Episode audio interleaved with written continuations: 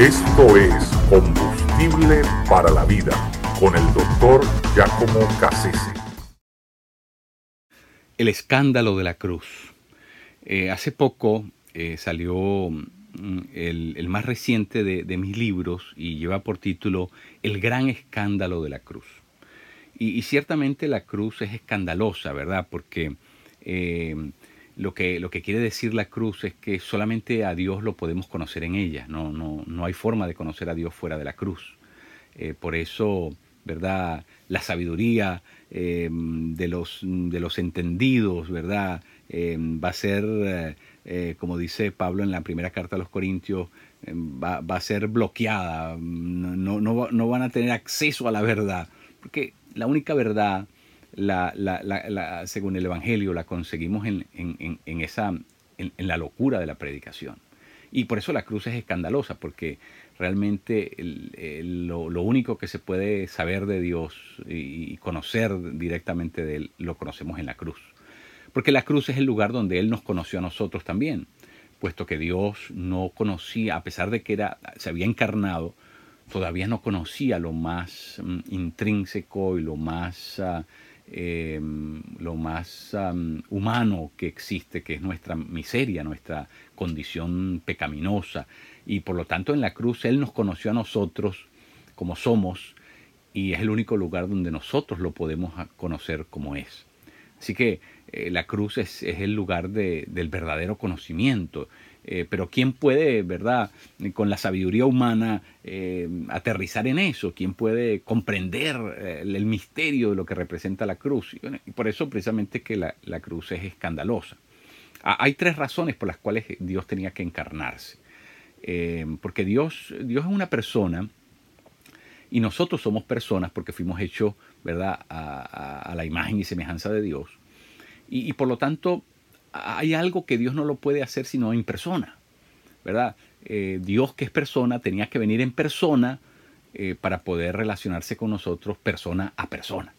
Así que eh, la encarnación era inevitable por tres razones. La primera de esas razones es porque al encarnarse y venir, entrar en el mundo humano, hacerse en Manuel Dios entre nosotros, eh, él es el cumplimiento de todo lo que las escrituras enseñan. Acuérdense que el querigma de toda la Biblia, toda la escritura, es Jesús mismo, es el Cristo, pero no el Cristo, eh, em, ¿verdad? Eh, digámoslo, estratófico, sino el, Cristo, el Cristo que entra en la historia. Porque todo eso apuntaba al hecho mismo de que, de que Dios iba a entrar en la historia humana y, por supuesto toda lo que la Biblia reseña está, está, eh, tiene su cumplimiento precisamente en la persona de Cristo encarnado. Y por eso es que nadie más podía venir excepto Él, porque Él es el cumplimiento de la revelación. Cristo mismo es la revelación.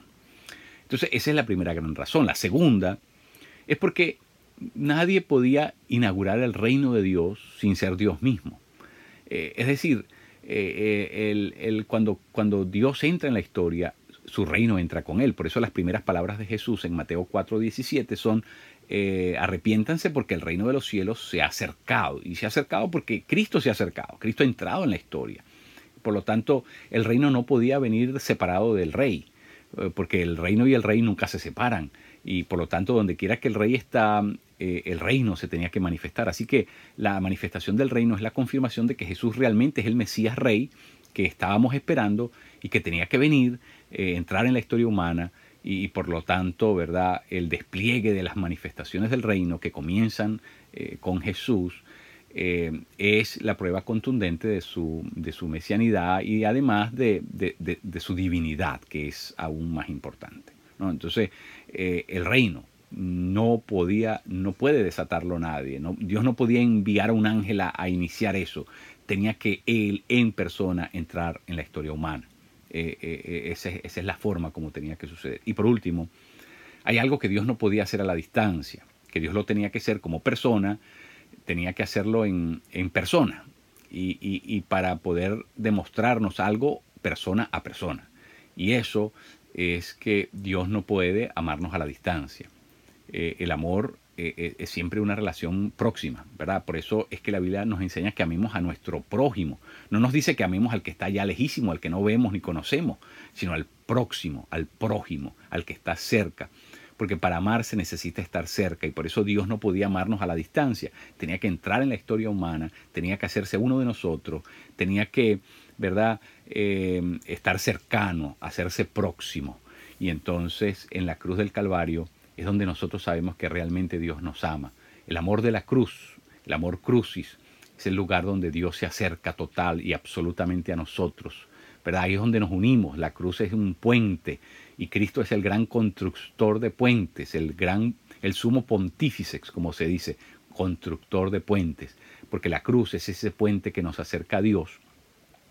Y, y en la cruz Dios lleva su amor al punto más extremo al punto más elevado. En la cruz es donde realmente no nos cabe duda como seres humanos que realmente Dios nos ama. Es decir, que el, Evangelio no es fábula, que el Evangelio no es eh, retórica, que el Evangelio no es eh, palabras mm, poéticas, eh, no es algo onírico, bucólico, no. el Evangelio es una realidad, porque en la cruz Dios nos amó a nosotros primero en la cruz nos mostró, ¿verdad?, que realmente nos ama, nos lo mostró de forma palmaria, concreta, de manera eh, maciza en la cruz del Calvario. Y por lo tanto, esas tres cosas solamente Dios, solamente Dios podía hacerlas en persona. Y solamente Dios podía hacerlas en persona porque nosotros tenemos un Dios personal, un Dios que entra en la historia eh, como persona, para hacerse presente en persona y para conocernos persona a persona.